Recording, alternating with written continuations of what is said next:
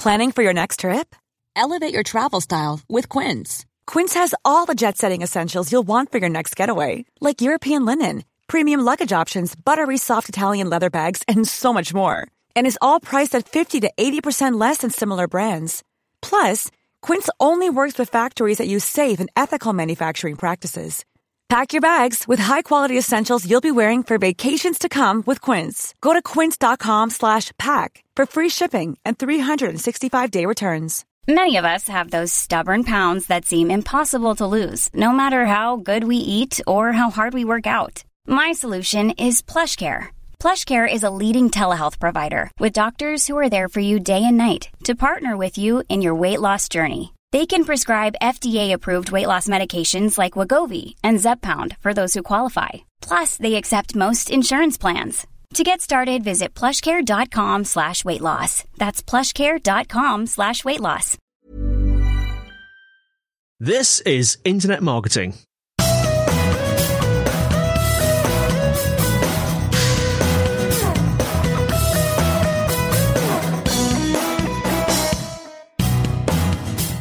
Hello and welcome to the Internet Marketing Podcast brought to you by Site Visibility.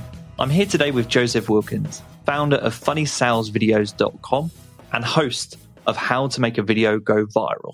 Welcome to the podcast, Joseph. Thanks, Scott. Great to be here.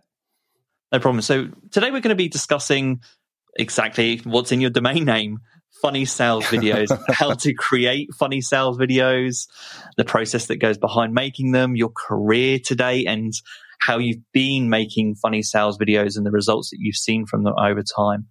Uh, but yeah. before we get into the granular detail of the episode, do you want to introduce yourself to our listeners, more about your background, more at what you do at funnysalesvideos.com?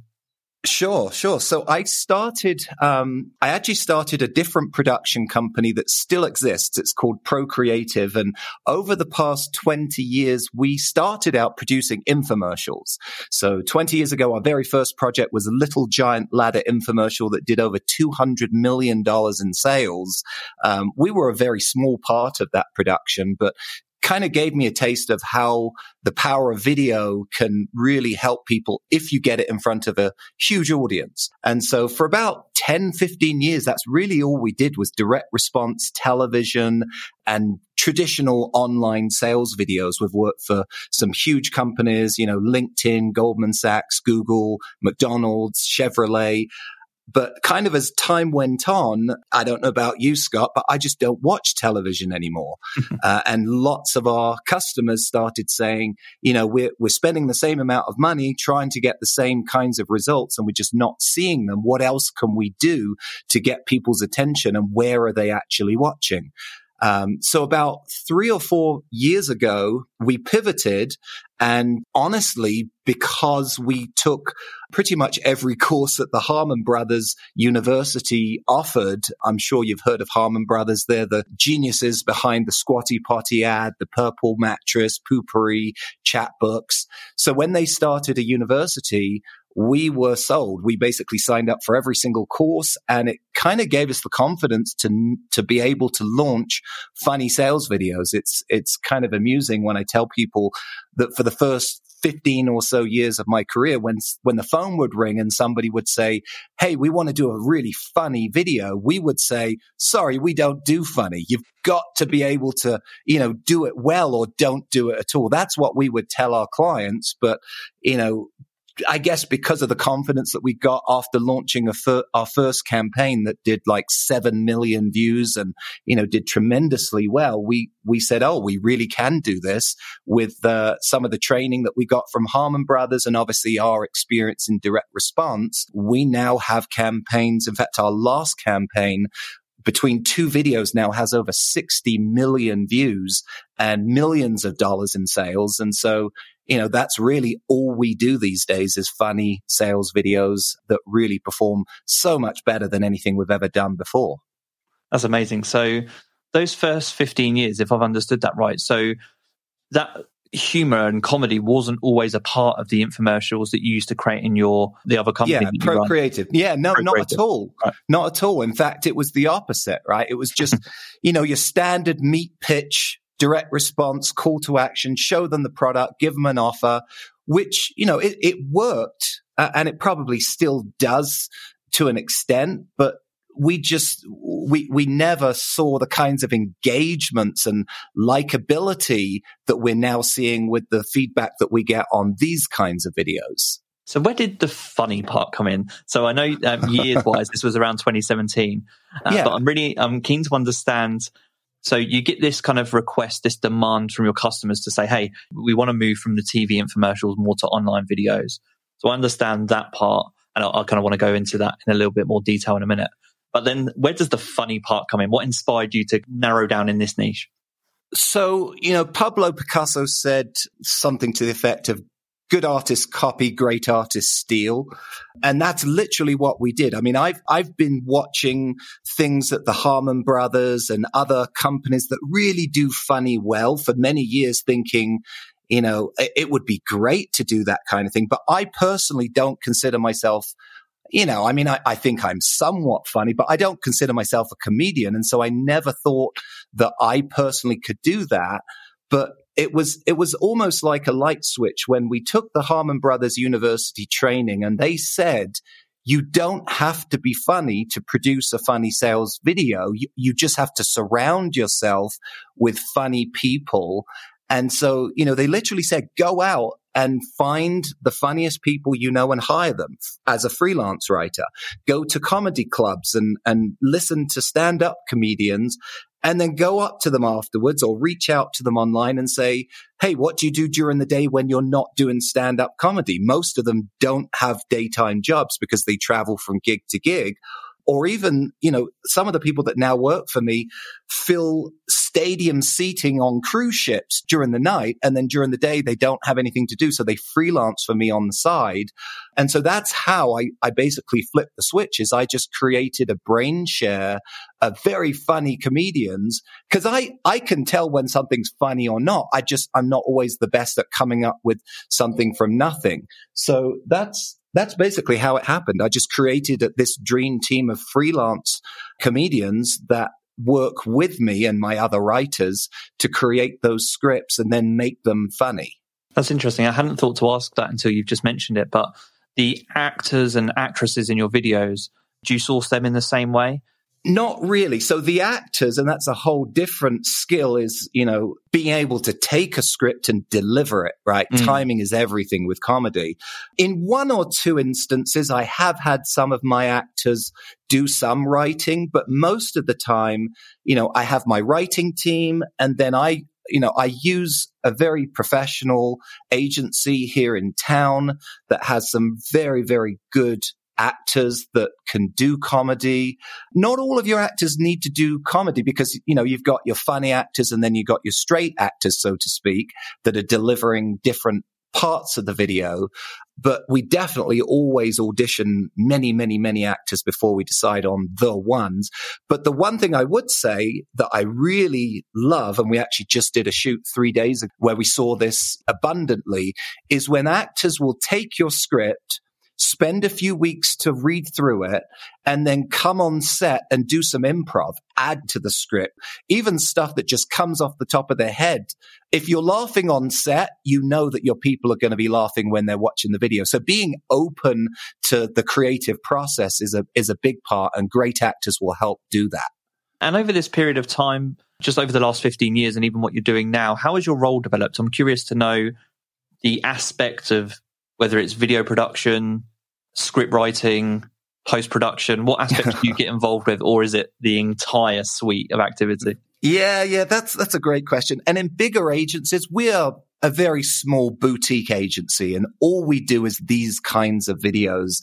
And in bigger agencies, you know, you'll have multiple people on different roles. Mm. I kind of see myself as the creative director. So, you know, I guide the brainstorming process. I guide the script writers. I guide the comedians. So I'm kind of the one that says, give me all of your stuff. And then you have to have, you know, whether that's you or whether that's somebody that you appoint, you have to have somebody who collates all of the ideas and makes the decision of which ones actually make the final cut. And then obviously in the editing process, you know, I have multiple editors, but I'm kind of the person that basically says, this is the best joke. This is going to make it into the final script. So I don't do one thing. I have people that do those things, but I'm kind of there supervising the whole process and along with the client making the final decision of yes, this is, this is the best version that's going to end up. But I'll, I'll throw a huge caveat in there. I don't think my or the client's ideas are the ones that should dictate the process. I'm a, and if you download my free ebook, you'll see this time and time again. I'm a huge believer in making the customer make the decision. So in every step of our process, we'll test it on what we would refer to as a customer avatar profile. And depending on the customer's budget, you know, that could be as simple as, you know, going and quizzing people on the street, you know, taking an iPad and stopping people that look like they fit your customer avatar as far as age and demographic and, and either saying, will you watch this video? And then do you like it? Are there things that you don't understand? Are you laughing at it? You know, or doing that at the script writing process? But in a more complex way, you know, back in my infomercial days, we would literally fill a room with 20, 30 people of our customer avatar and we would sit behind a one way mirror. We would give each person a dial and we would say, you know, you constantly need to be changing this from happy face to sad face throughout that 30 minute infomercial. And then we would get a graph and be able to tell very, very specifically whether those customers like what they were seeing. And so I always tell people, use your customers as much as possible to test everything on before you, you know, go out and spend a whole bunch of money promoting the video. I'm glad that you touched on that because I was going to ask the question about, I want to know the similarities and differences between creating infomercials and then creating funny sales videos because I see it in my mind as this Venn diagram. There's that crossover bit in the middle. Um, yeah. And I want to, uh, so I'd like, yeah, if you could maybe expand or elaborate on how they're similar and then also the skills that you've had to learn over time to create funny sales videos in comparison to the, previously the infomercials? Yeah, so the the big difference is obviously humor. We we don't we didn't really use humor at all in infomercials, but the principles, the marketing principles are identical. And it used to be that we would write shoot and edit our infomercials with a picture in our mind of a customer sitting on their couch with a remote control an arm's length away. And our goal when we were editing specifically the final infomercial would be to say, are we getting their attention and are we keeping them from picking up that remote control? Right? Because you're fighting against the fact that, you know, they, there's a hundred other channels that they could turn to. And so you want to continue to keep their attention. The interesting thing is we would always say you've got 30 seconds from when an infomercial starts to whether or not that person is going to keep watching or turn the channel. In the online world, those attention spans have shrunk dramatically, right? So we're in the world of Twitter and Instagram, these very, very short form. And obviously TikTok has just accelerated that. But now we say you've got five seconds. So it's the same principle. You've got to grab their attention and make them realize that you have a solution to their problem. So any marketing campaign that we do is basically a quick framework of grab their attention, show them a problem, show them the solution, show them an easy way that they can fix that right now with your product. And, and again, with infomercials, even though it was a 30 minute show, an infomercial was broken up into about three different pods of about seven minutes that essentially repeated themselves because we knew that the average person would watch for about seven minutes before they decided, yes, this is for me or no, I'm going to change the channel in the world of online now, we basically have about three minutes in which we do what we used to do in seven. Now, three minutes may still sound like an eternity to most digital marketers, but people don't stop watching videos because they're too long. They stop watching because they get bored. So the whole challenge with online is to constantly be hooking them with either jokes or shocking, you know, things that we put into our videos or extreme demonstrations or some way of saying you got to keep watching because we are connecting with your problem. We're making a character that's relatable to you. And then we're introducing our clients' products or services as the solution to that problem. And so those are kind, you know, the similarities is the structure. The difference is the time condensing and obviously the humor that we're now seeing much more effective than anything that we ever did in the days of just producing direct response, call to action, shove the product down the client's throat. And what's been the biggest learning curve for you as part of that process? so it's again, you know, it, basically taking the the long way that we used to do things and figuring out what stays and what has to get cut. Mm. Because, you know, you've got to condense everything down, even though we see our longer videos outperforming shorter versions of the same video, you still only have at maximum four minutes before somebody is just not going to w- watch the video when they turn it on and see that timestamp on the play bar below. And so just figuring out how do we tell the same story in a short amount of time, but also keep that person entertained. We call it, you know, entertain people into buying your product rather than just pitching it.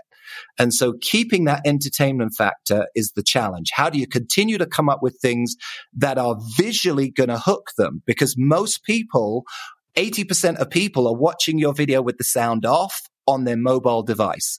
So, you know, it's much, much short, smaller as far as real estate than your television screen that people used to watch things on. And you've got to make it visual because the goal is to get that person to ser- turn the sound on so that they can hear your message, not just see it. And you've got about five seconds to do that. And that's the most important thing. Anything past five seconds, if you haven't earned their attention and got them to turn the sound on, you're pretty much wasting the rest of your money because they're not going to see it if you don't grab their attention and get them to engage early. This is interesting. So grabbing attention and then keeping attention are also different things. So I'm yes. curious to know, are the techniques different for grabbing attention and keeping attention? We pretty much say, let's focus most of our energy and oftentimes money on that first five to five to 10 seconds. So that's, that's the most important thing is grabbing the attention. But the principles are the same. We look at it as like, you know, let's say there's a three minute timeline.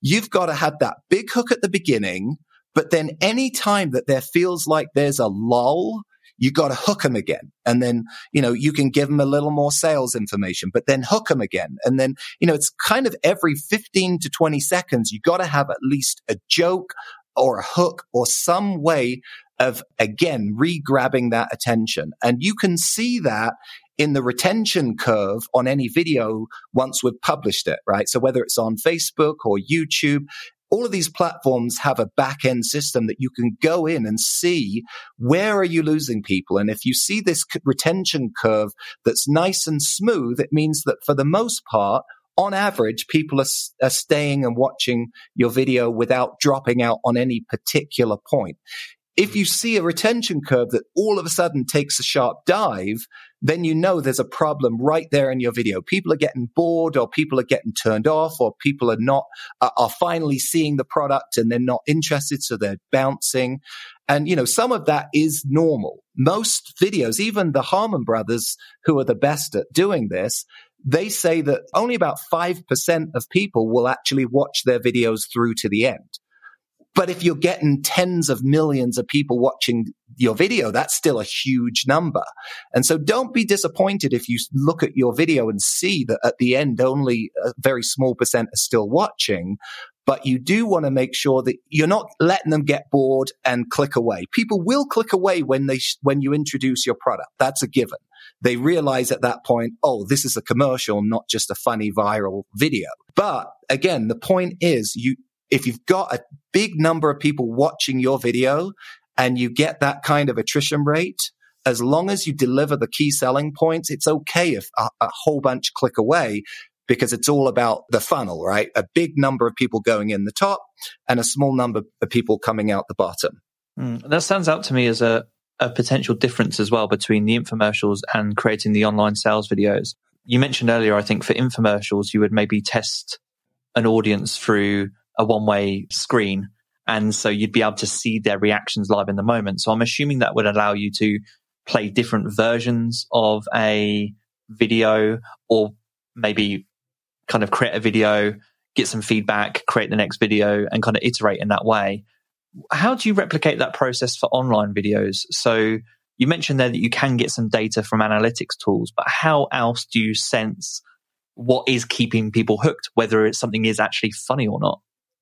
Yeah. So big disclaimer. We're not a digital marketing agency. So our role ends to an extent when the video is done. We mm. then partner with other agencies or if the client has, you know, a, a, very good in-house team, we basically just hand it across. So we're not those, you know, data heads, but what we do is we're constantly testing throughout the process but most of the time, we encourage clients where budget allows to create multiple versions of the same video. Right. So in one of our packages, we do three completely different grabbers, the opening five to 10 seconds. Hmm. And then before the client opens up the floodgates and spends the money to promote that ad, we say, okay, let's do a statistically significant test to see which of these three opening hooks are people watching through the longest. And then once we have that, we basically say, okay, put all your money on black, right? Put all of your money on the best performing version mm. of that video. And then we also do multiple calls to action. So one could be, you know, click below and get 10% off. One could be click below and get buy one, get one free. One could be an evergreen version. So you have all of these different assets, but then we also do a lot of retargeting. So once they've served that main hero three minute version, then we'll follow up with shorter versions or alternate versions that say, you know, Hey, I saw you watch that video you abandon cart, click below and get a, an extra 10% off or whatever it is. So it's all about testing, testing, testing. And then when people don't respond, follow up with retargeting. Mm. So much that you're saying here that reminds me of in copywriting, it's the first paragraph or two, the the yes. the story lead, and I know that's applicable to visual sales ads as well. And so there's Absolutely. a lot of crossover there that's really interesting to me. Uh, you also touched on something that you you were saying how once a product is introduced, perhaps that's where you see a little bit of drop off. And so I'm interested. Oh, yeah. to, I'm interested to know both when you create infomercials or creating these funny sales videos, are there any trends that you see that cause people to drop off or to lose attention when watching a video?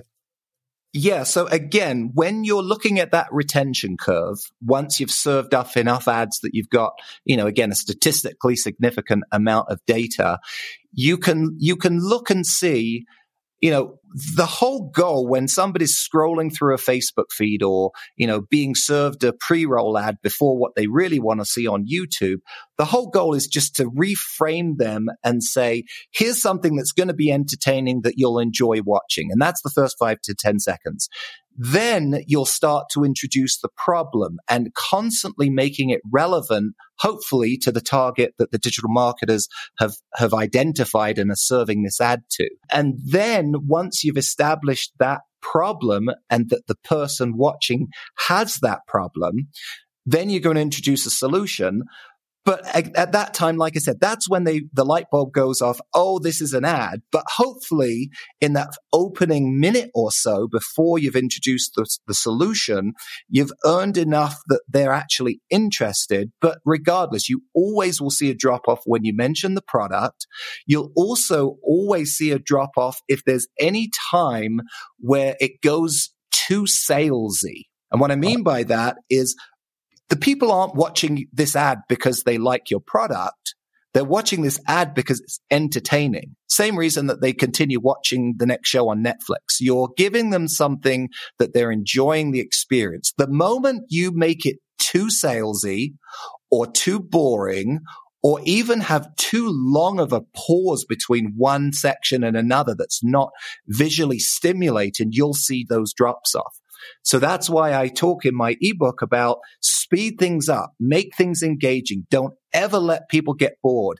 I often will cut anything out that isn't engaging. So that includes even half a second of a pause between one sentence and another. I'll often overlap people's dialogue. I'll, you know, start the action for the next scene when the last scene is finishing. And so people just don't have the time to get bored. I want them to be overwhelmed rather than underwhelmed. And, you know, sometimes people will say, well, your ads are too fast or your ads are too, too busy. And that actually to me is a compliment because I want to engage that person as much as possible or else you'll see that drop off rate.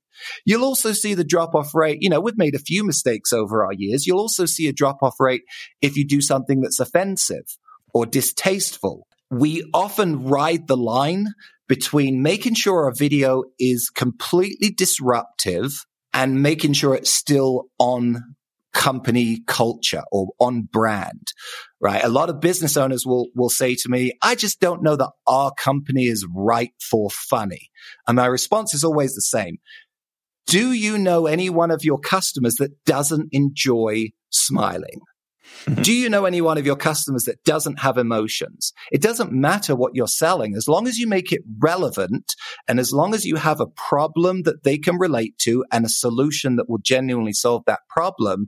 We can fill the rest in with an entertaining story that feels very on brand but you, you can't do things that are too off brand, too edgy. I mean, we're fairly conservative by nature anyway, but you know, anything that's, that will offend the masses, you'll see drop offs. Now, I'll, I'll just really quickly give a caveat. If you don't get complaints about your video, you haven't pushed it far enough. You've got to be disruptive. And that's, you know, wh- when you talk about these huge numbers, I mean, our videos go to tens of millions of people. You're always going to have that minority that is offended by something that you do. I'll give you a quick example. In our Tru Earth video, which is a laundry detergent, uh, this is the campaign that now has over 60 million views. It's a laundry detergent that doesn't use water. It's basically dehydrated water, waterless laundry sheets. And so our opening hook, our grabber was things you should never mix with water. And we threw water on, on uh, electronics and sizzled a motherboard on a, on a laptop. We threw a bunch of different things. And then we threw water on a witch and she melted.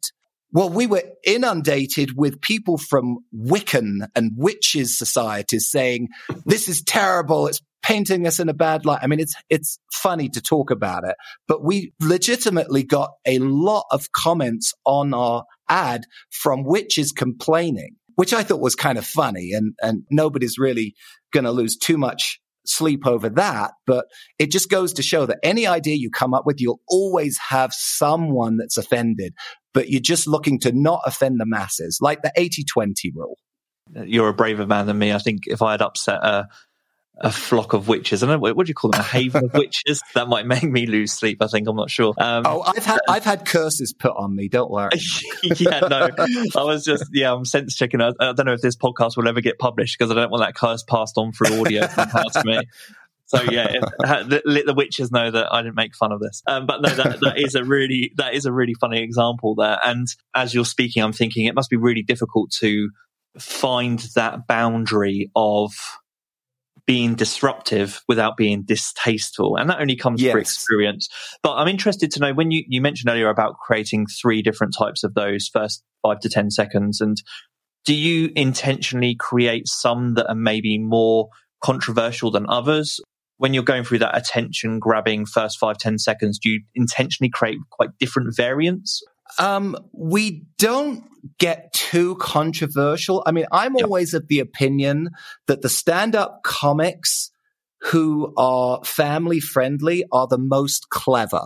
It's hard to create clean content for the masses. Mm-hmm. It's very easy to, you know, go into the gutter. Everyone does it. But it's harder and takes more effort to come up with really good, solid content. And so you know, I, I always try to stay on the, you know, the safe side. Number one, because obviously Facebook and YouTube are going to ban anything that is too edgy anyway. So there's no point even doing that in the first place.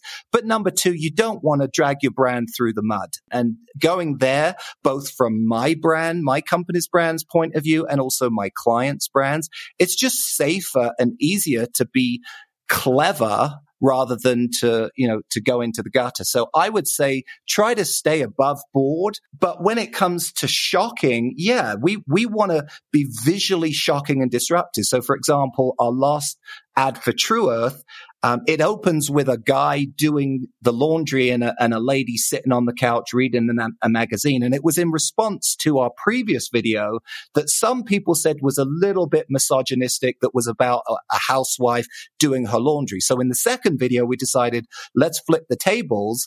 And the, the name of the video was Real Men Do Laundry. So the whole video was this buff, you know, macho guy talking about how real men do laundry. So the opening scene, we did three different versions. In one version, the guy, this muscle guy, basically in one arm held this couch in the middle of the air with, with his wife sitting on it reading a, a, magazine and with the other hand was vacuuming under the couch. It was all done with special effects, but it's very, very visually stimulating to see this guy holding a, a, a couch up in the air with one hand and vacuuming with the other a second version, we had him hanging up the laundry and then blowing with his super breath. And we used like, you know, wind machines that weren't seen in the shot that made it look like he was just blowing this laundry with superpower. And then I'm trying to think of what the third version was, but just three completely different visual ways. But the opening line was always the same. And so we were just testing that visual hook, not necessarily the message, because we knew what that message needed to be. You mentioned stand up comedy as you were talking a moment ago, and there's so many parallels between what you do here and stand up comedy when it comes to grabbing attention and keeping attention. I'm a big stand up comedy fan, so I see the similarities. And I'm just curious to know what do you study outside of online marketing? Do you study stand up comedians and in particular the clean stand up comedians that you just mentioned? Do you have any favorites that inspire you in your, this writing and production process? I do. Yeah. Yeah. Brian Regan is my all time favorite stand up comic. Um, his brother Dennis Regan is extremely funny. I also highly recommend a new online clean comedy. In fact, I think it's the largest online resource of any stand up comedy in the world. It's called Dry Bar, Dry Bar Comedy a lot of these guys actually work for me now because I watch it and then I reach out to them. But Dry Bar Comedy has hundreds and hundreds and hundreds of stand up. It's kind of like Netflix for clean stand up comedy. I mean, Jerry Seinfeld is, is, is very, very good up there mm. on my list. I mean, there, there's a lot. Having said that, I don't really see my role as being the comedy expert. I see my role as being the marketing expert. You know, so I study more marketing material than I do comedy because I know I've got this great bench of comedians that that's all they do all day long. I'm very opinionated as far as you should be great at one thing, not good at multiple things. Leave the multiple things to people who are great at their things. And so my goal isn't to make funny videos. My goal isn't to make viral videos. My goal is to get my clients sales. My goal is to move their bottom line. And I should just clarify, we don't produce viral videos. If I, if I just put these videos out on YouTube, nobody would ever see them.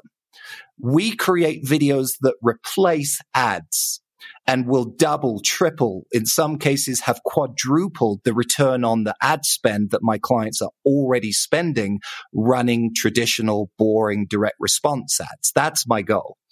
So I don't know if that gives you uh, any clarity, but you know, I love comedy, but that's not my specialty. And I think your audience should take heart from that, that they don't need to be funny. Mm. You know, if they're great copywriters, fantastic. That's, that's one of the most important skills because without great copy, nobody's going to be buying anything, no matter how funny it is. It's being persuasive that's ultimately what you want to be. And funny is just a vehicle for that. You can, you know, you can use humor. You can use tear jerkers. You can use logic. You can use extreme demonstrations. There's all sorts of different executions of how are you persuasive. Funny just happens to be the one that I enjoy doing and more importantly have seen the best results for right now. I'm Sandra, and I'm just the professional your small business was looking for. But you didn't hire me because you didn't use LinkedIn jobs. LinkedIn has professionals you can't find anywhere else, including those who aren't actively looking for a new job but might be open to the perfect role, like me. In a given month, over 70% of LinkedIn users don't visit other leading job sites. So if you're not looking on LinkedIn, you'll miss out on great candidates like Sandra. Start hiring professionals like a professional. Post your free job on linkedin.com/people today.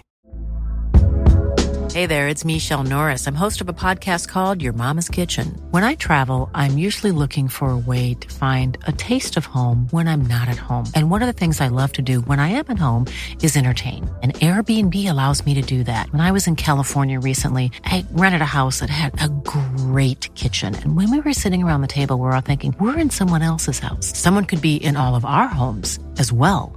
If you have a home, but you're not always at home, you have an Airbnb. Your home might be worth more than you think. Find out how much at airbnb.com/slash host. There's never been a faster or easier way to start your weight loss journey than with PlushCare. PlushCare accepts most insurance plans and gives you online access to board-certified physicians who can prescribe FDA-approved weight loss medications like Wegovy and Zepbound for those who qualify. Take charge of your health and speak with a board certified physician about a weight loss plan that's right for you. Get started today at plushcare.com slash weight loss. That's plushcare.com slash weight loss. Plushcare.com slash weight loss. Mm, being involved in that comedy space, I imagine it's very easy to fall into the trap of letting your ego take control and Yes. you kind of lose sight of the end goal a little bit. Um, Absolutely. So it, I guess it's important for you to kind of remind yourself of the end goal and be that person, being the cheerleader for the end goal in your team. Great point. And uh, I want to ask one final question about this attention grabbing part of the, the first five to 10 seconds. And I'm just curious to know practically, you mentioned, you know, maybe that's the time where you drop in a joke. I think you said you drop in a joke quite early on. But is there anything else? Uh, what's coming to mind having watched some of your videos is there seems to be someone on screen straight away. So you've got Yes. a person on screen straight away. There's very quickly some kind of graphic on screen with some kind of number or jumbo number. All of this Yeah. I recall in the first five to 10 seconds. Is there anything else like that, like techniques that you use to grab attention early? Yeah, you're, you're very observant. That's exactly everything you just went through. Those are very intentional. You know, studies have shown that people relate to people. Like a baby, the, the most important thing that a baby needs is somebody to look at and connect with. And we all have that primal instinct that we, we connect way more with people than anything else. So it doesn't matter if you're showing a product or, you know, something that it doesn't matter what you're trying to sell. People connect with people.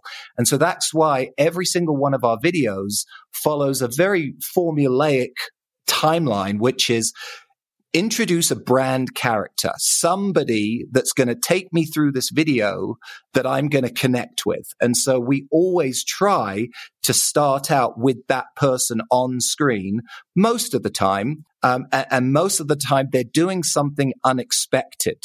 So the two words that the Harmon brothers always use are be surprising, but fitting.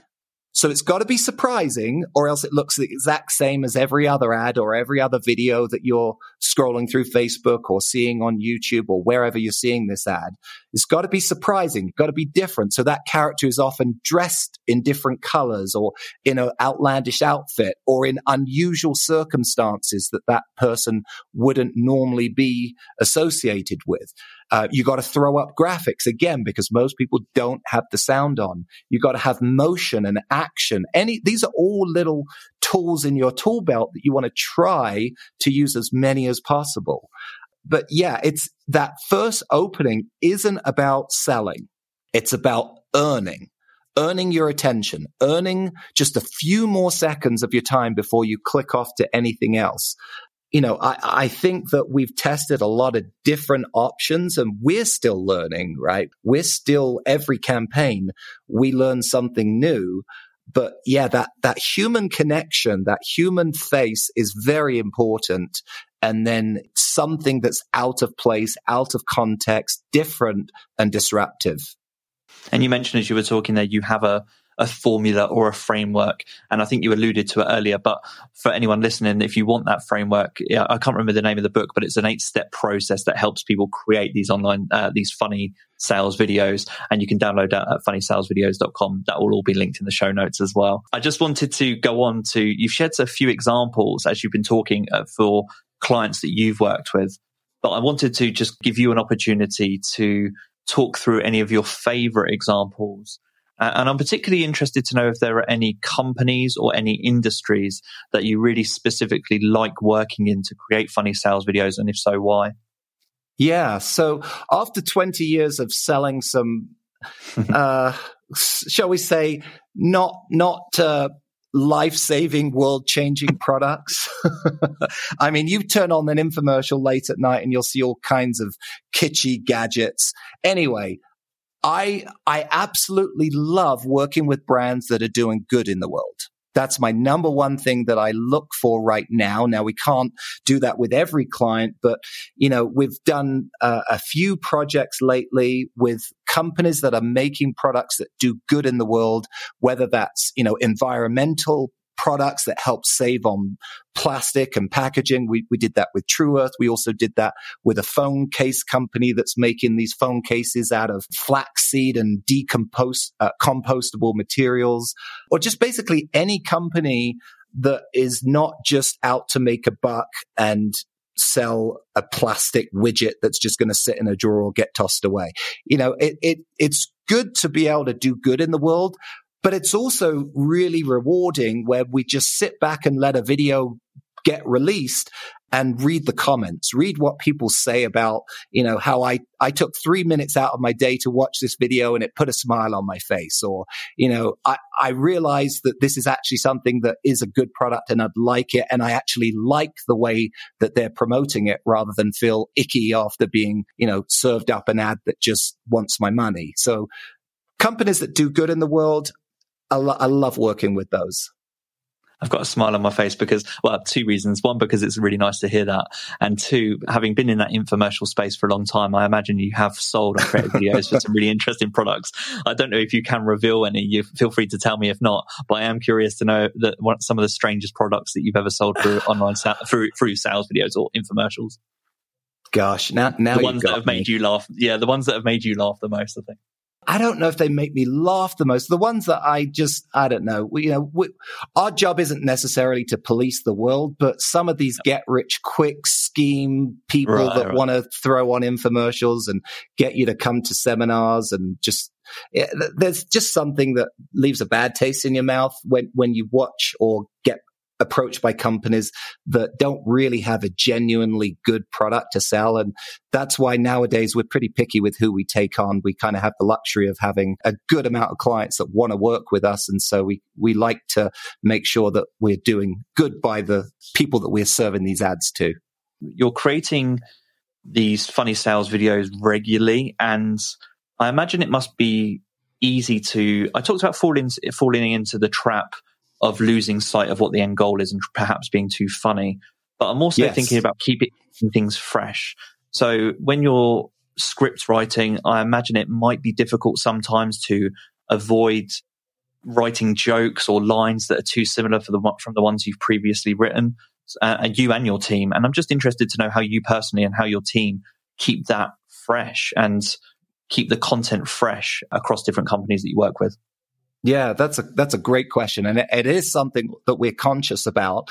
Um, so the first thing is I have a rotating writers pool, so ah, I won't use the same writers. Uh, if we have a campaign like Tru Earth, where we're now on their fourth video, we'll use the same team of writers across the campaign because it's okay if we reference previous videos or, you know, not necessarily reuse jokes, but reuse the same kind of marketing points because, you know, the product's the same from video to video. It still has those same benefits, but you want to serve it up in a fresh way. When we're dealing with new clients, yeah, you don't, you don't want to ha- have a client watch their video and then watch someone else's video and say, Hey, you use the same joke. Uh, and so we, we try to continually keep a revolving pool of talent coming in. But again, that comes down to really my responsibility as the keeper of the, of the overall company brand and making sure that nothing gets, you know, stolen from one video and put into another. Now, there's a difference between taking inspiration from one project and applying it to another. I mean, that's what that our company wouldn't be around if we hadn't taken inspiration from the Harmon brothers and from some of these other companies that have done great work over the years, you know, Dollar Shave Club and, and Old Spice, all of these great videos that have you know, kind of we, we're standing on their shoulders. But again, you want to make it fresh. And I think eh, just the more ideas you can throw out and you know that's in that's in the ebook is step 2 brainstorming throwing out as many concepts as you can without filters on right don't be critical of any idea until it's out on the wall and you're trying to distill it down to the best one sometimes the worst ideas you throw out will spin off one of the best ideas that becomes the genesis for a great campaign. And so it's all about numbers. If you sit down and say, Hey, I've got an idea for a funny video and let's start scripting, you're only starting with one idea. You've left 99 possible ideas that could have been so much better than the one that you thought of. Rarely does the first idea is the, is the first idea the best idea. And so I think the way to keep it fresh and con- continually bring out new stuff is just, it's a numbers game. Hmm. Yeah, I think that's great advice. It applies to sales videos, but I think it's just in general in marketing. Actually, this is a great piece of advice, something universal that you can apply, you know, regardless of the industry or specialism that you're in. You mentioned this very early on as we started talking, and it was about the length of the videos, and that's something that I want to get into a little bit as well. So, the videos that I've watched from you fall into the funny sales videos fall into this two to four minute range, maybe. And I'm just interested to know why. Like, uh, is that through research and development? What, how do they fall into that? And this is kind of a loaded question because I'm going to ask also, uh, does that tie in with the launch of these and when you launch them online and how you launch them? You can maybe talk through that. Yeah. So we always say, and again, I stole this from the Harmon brothers. So I guess I'll say the Harmon brothers say a video should be as long as it needs to be to accomplish the goal and not, not a second longer. So if your goal is to create a sale, there are certain things that you have to do before you can make that sale. If, especially if you're driving cold traffic to this video, which is what most of our videos are. And so taking somebody from knowing nothing about your product to having them pull out their credit card and type in their number. I mean, that's a huge feat that you're trying to accomplish. And so, you know, marketing 101, you've got to come up with your list of unique selling points. What is it that mm-hmm. differentiates you from your competitor? What is it that's going to help this person solve their problem and make their life better? And so if you, you just can't go through all of that in a 30 second TV commercial. That's why TV is primarily these days just used for branding. It's not used to to educate you of what a Big Mac is. It's used to remind you that you already know what a Big Mac is and you want one. That's all it's doing. With us, you have no idea what my widget is but yeah, I want you to want one. So I've got to spend the time to educate you, to reposition the competition, to tell a story and, you know, adding the humor in just makes it longer, but ironically makes it so that you can make it longer. And so there's all of these ingredients that we always say you've got to have that opening hook. You've got to establish the problem. You've got to bring in the solution. You've got to ask them to to buy fairly early, then you've got to back up why they should buy. You've got to create social proof. You've got to make sure that they realize they're not going to have buyer's regret. A lot of the times we use that, we, we overcome that by using, you know, testimonials or case studies or product demonstrations. You've got to not just hope that they believe you. You've got to show them and prove them that what you're saying is true. And so there's all these different ingredients. And I've just found there's no way to do that in less than two minutes is even too short. Three minutes is really where we target. And sometimes we go over that. But again, they don't stop watching because it's too long. They stop watching because they get bored. So as long as you're constantly advancing that story and keeping their attention, you know, they'll, they'll stick around if you do it right. And it also leads to my question about when they launch. So when your clients launch these videos that you've created, can you, I know you mentioned earlier, you're kind of not involved in necessarily the marketing element of them once you hand over the video, but I am curious to know where these videos are launched. So do they go onto the website? Do they go onto YouTube? And as part of this, do you find any client requests to provide sections or snippets of the video to use in these ads for kind of Facebook, Instagram, and so forth? Yeah, so every platform has its own limitations, and and the the short answer is every single one of those platforms that you just mentioned, we will use or we will right. tell our clients to use. So you definitely want to put it on your website. You definitely want to put it on every single social media account that you have because that's just free promotion. Now, again, I, I mentioned earlier, the, the goal isn't to just make this go viral. It's to start running paid ads so that, mm. you know, compared to what you're running right now, this will perform way better. And so we see most of our B2C products, so business to consumer, we see the number one place right now that we're seeing success is Facebook, followed by YouTube because those platforms allow you to run a long form ad. So three, four minutes, no problem. You can't do that on Instagram. You can't do that on TikTok. They have time restraints for how long an ad can be. And so when we create our hero video, we also create lots of shorter versions so that you can retarget people on Instagram. You can retarget people on TikTok using much, much shorter versions. But the, the whole point is if you've created a video and we also create multiple formats. So most people watching a video on Facebook will be watching on their mobile device. So we need to cut it to a square. Mm-hmm. If they're watching it on YouTube, or on your website or casting it to their TV, they're watching it in a rectangular 16 by 9 format. So when we're filming, if you can imagine my monitor, I have tape lines where the square part of the image is. And then the extra sides, I know I need to keep those in, in frame as well because I'm going to use that for the widescreen YouTube format.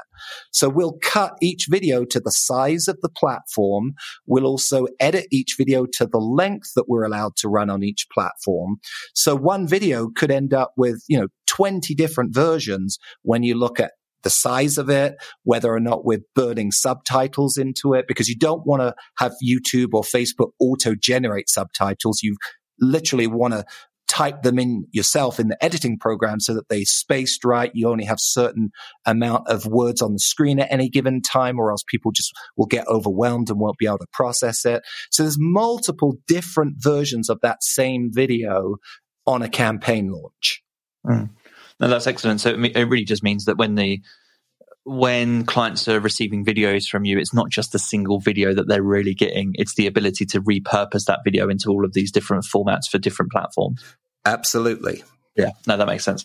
And as we're talking, um, uh, you know, we're recording a podcast, and it's it's great actually because you managed to bring a lot of this to life for me. And I know it's video based, so I'm going to obviously share links to your website so people can watch these videos themselves. But I was thinking about the growth in podcast advertising and how you get sponsored podcasts now, host read ads, and yeah. how the old form of radio advertising is potentially switching to this area online. And I'm just curious Absolutely. to know whether you, whether you've either thought about adapting some of these skills and methods to produce online audio ads, or whether you've seen that out in the wild, and just really your thoughts on whether those things are comparable. Yeah, it's funny. I've, I, I do a ton of podcasts and, and I've never been asked that question. We did back in the day when we did TV infomercials and short form TV commercials. We would also do radio commercials, which yeah. is essentially what you're talking about. But we didn't, we didn't use humor. And one of the biggest things that I think when I think of humor it's a very, to me, it's a very visual medium. And the whole, the thing that we bring to the table is that we create images that are visually stunning. You know, how would we translate that into a audio only version? You know, with, with podcasting being so popular and obviously Clubhouse being, being the, the, the latest shiny object and these audio platforms, there's definitely an opportunity there. I don't know that I would be the one to take that ball and run with it. But definitely, you know, someone listening, maybe that's a great opportunity right now for, for another agency to really focus on. I just, I love, I'm a visual person. I, you know, I, am a, you know, my background is in, in graphic design is what I studied in college. And then I got into filmmaking and, and then marketing. So I kind of came in a, a different way than most people but my my passion is is the visual arts but i can definitely see a huge opportunity there for somebody to come in and and really put their flag in the ground. To close out the episode, um, you've just talked there about your experience and whether it's filmmaking or marketing or infomercials, you've got this kind of broad range of experience. And I'm just interested to know, you've mentioned the Harmon brothers quite a few times, but is there anyone else that you look to that you just think does a great job of grabbing attention, keeping attention in their videos? Again, that can be in marketing or just in any, across any video space. Well, it's kind of funny. You, it's, it's a brand new way of thinking, but I think Hollywood is starting to do this. Um, that may not be the, the, the angle to your question you were expecting, but if you think about it, Netflix has completely redefined the movie going experience. It used to be that you and I would pay $10 to go to a movie theater or $5 to rent a V- I'm showing my age now, a VHS or a DVD, and we were committed right? Yeah. We weren't going to turn it off unless it absolutely stunk because we'd already paid the money. Mm. With the advent of streaming and Netflix and Hulu and Amazon, we have no investment in these movies. So you've got to keep our attention. You've got to serve up a great story. You know, it's not in the first five seconds, but it's certainly in the first scene. And so I think Hollywood is reinventing the way that they are producing their films because they know that they won't get the streaming numbers if they don't keep your attention in that opening scene. And so I look to them to say, you know, how, what are they doing to be able to solve that problem? Back to your question, you know, Chamber Media is another great company that kicks out a lot of really talented these kinds of videos. I think it's Rain, Rain or Raindrop, the guys that do the Dr. Squatch videos that have been so successful.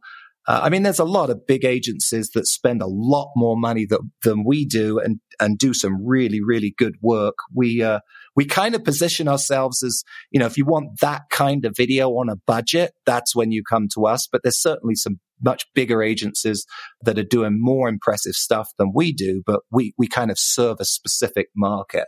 And it's so interesting you mentioned the Hollywood and Netflix thing there because what comes to mind to me straight away is before you even get into a Netflix show now and you're scrolling through Netflix, they give you, you know, if you hang on there just that split second long enough, they'll start playing the trailer for each video. Yeah. So you know what's coming. It's that first five to 10 seconds where they're trying to give you that story hook, exactly everything that you've been talking about today in this episode, but really just applied to Netflix. I mean, that's something I'll probably go away and study a little bit more. What are they doing in those, in those five seconds or so as you're scrolling through Netflix to try and grab you into the story of, you know, the films or documentaries that you're watching? Yeah, that's a great exercise.